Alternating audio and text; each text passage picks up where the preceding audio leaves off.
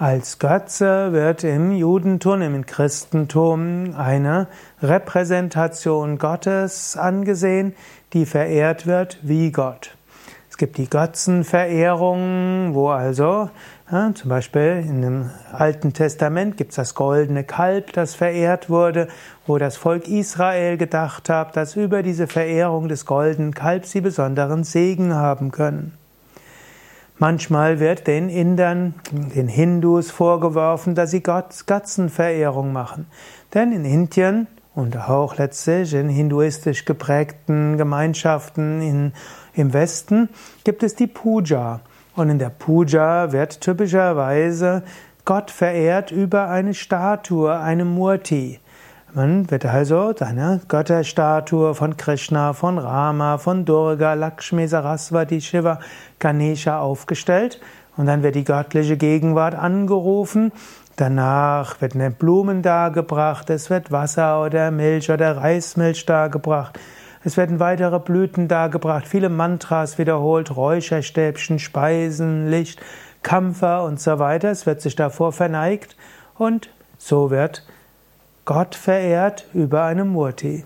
Man kann das abfällig als Götzenverehrung bezeichnen oder man kann sagen, Gott wird verehrt über eine Repräsentation. Du kannst auch Gott verehren in seiner Schöpfung. Du kannst freundlich sein zu anderen Menschen. Jesus hat gesagt, was ihr getan habt, den geringsten unter euren Brüdern und Schwestern, das habt ihr mir getan. Wenn man also anderen Menschen hilft und dient, verehrt man auch Gott. Wenn man sich um die Natur kümmert, ist auch Gottes Verehrung. Es wird ja oft behauptet, dass im Alten Testament in der jüdischen Bibel steht, macht euch die Erde untertan. Aber im Hebräischen steht dort nicht, macht euch die Erde untertan, sondern da steht, kümmert euch um die Erde. Ihr seid Caretaker. Ihr seid diejenigen, die sich um die Erde kümmern sollten. Das ist göttliches Gebot und wir können Gott verehren, Gott ja, ehren, verehren, indem wir uns um die Schöpfung kümmern, uns ökologisch verhalten und so weiter.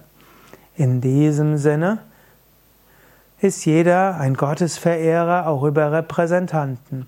Auch im Judentum, die ja die Bilderverehrung am konsequentesten ablehnt, ebenso auch im Islam, wird dann Gott verehrt, auch über eine Repräsentation, nämlich über das heilige Buch.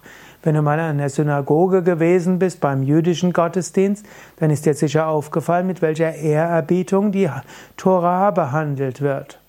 Die Tora-Rollen.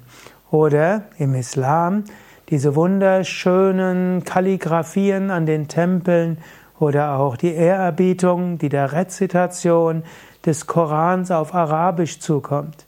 Hier wird auch Gott verehrt. Auf eine gewisse Weise braucht also jeder eine Repräsentation Gottes. Und solange du nicht glaubst, dass der Stein, den du verehrst und vor dem du dich verneigst, Gott selbst ist, sondern nur eine Repräsentation Gottes, ein Kanal, durch den Gott wirkt, dann ist es keine negative Götzenverehrung, sondern Verehrung Gottes über die Murti auf Sanskrit Murti Upasana.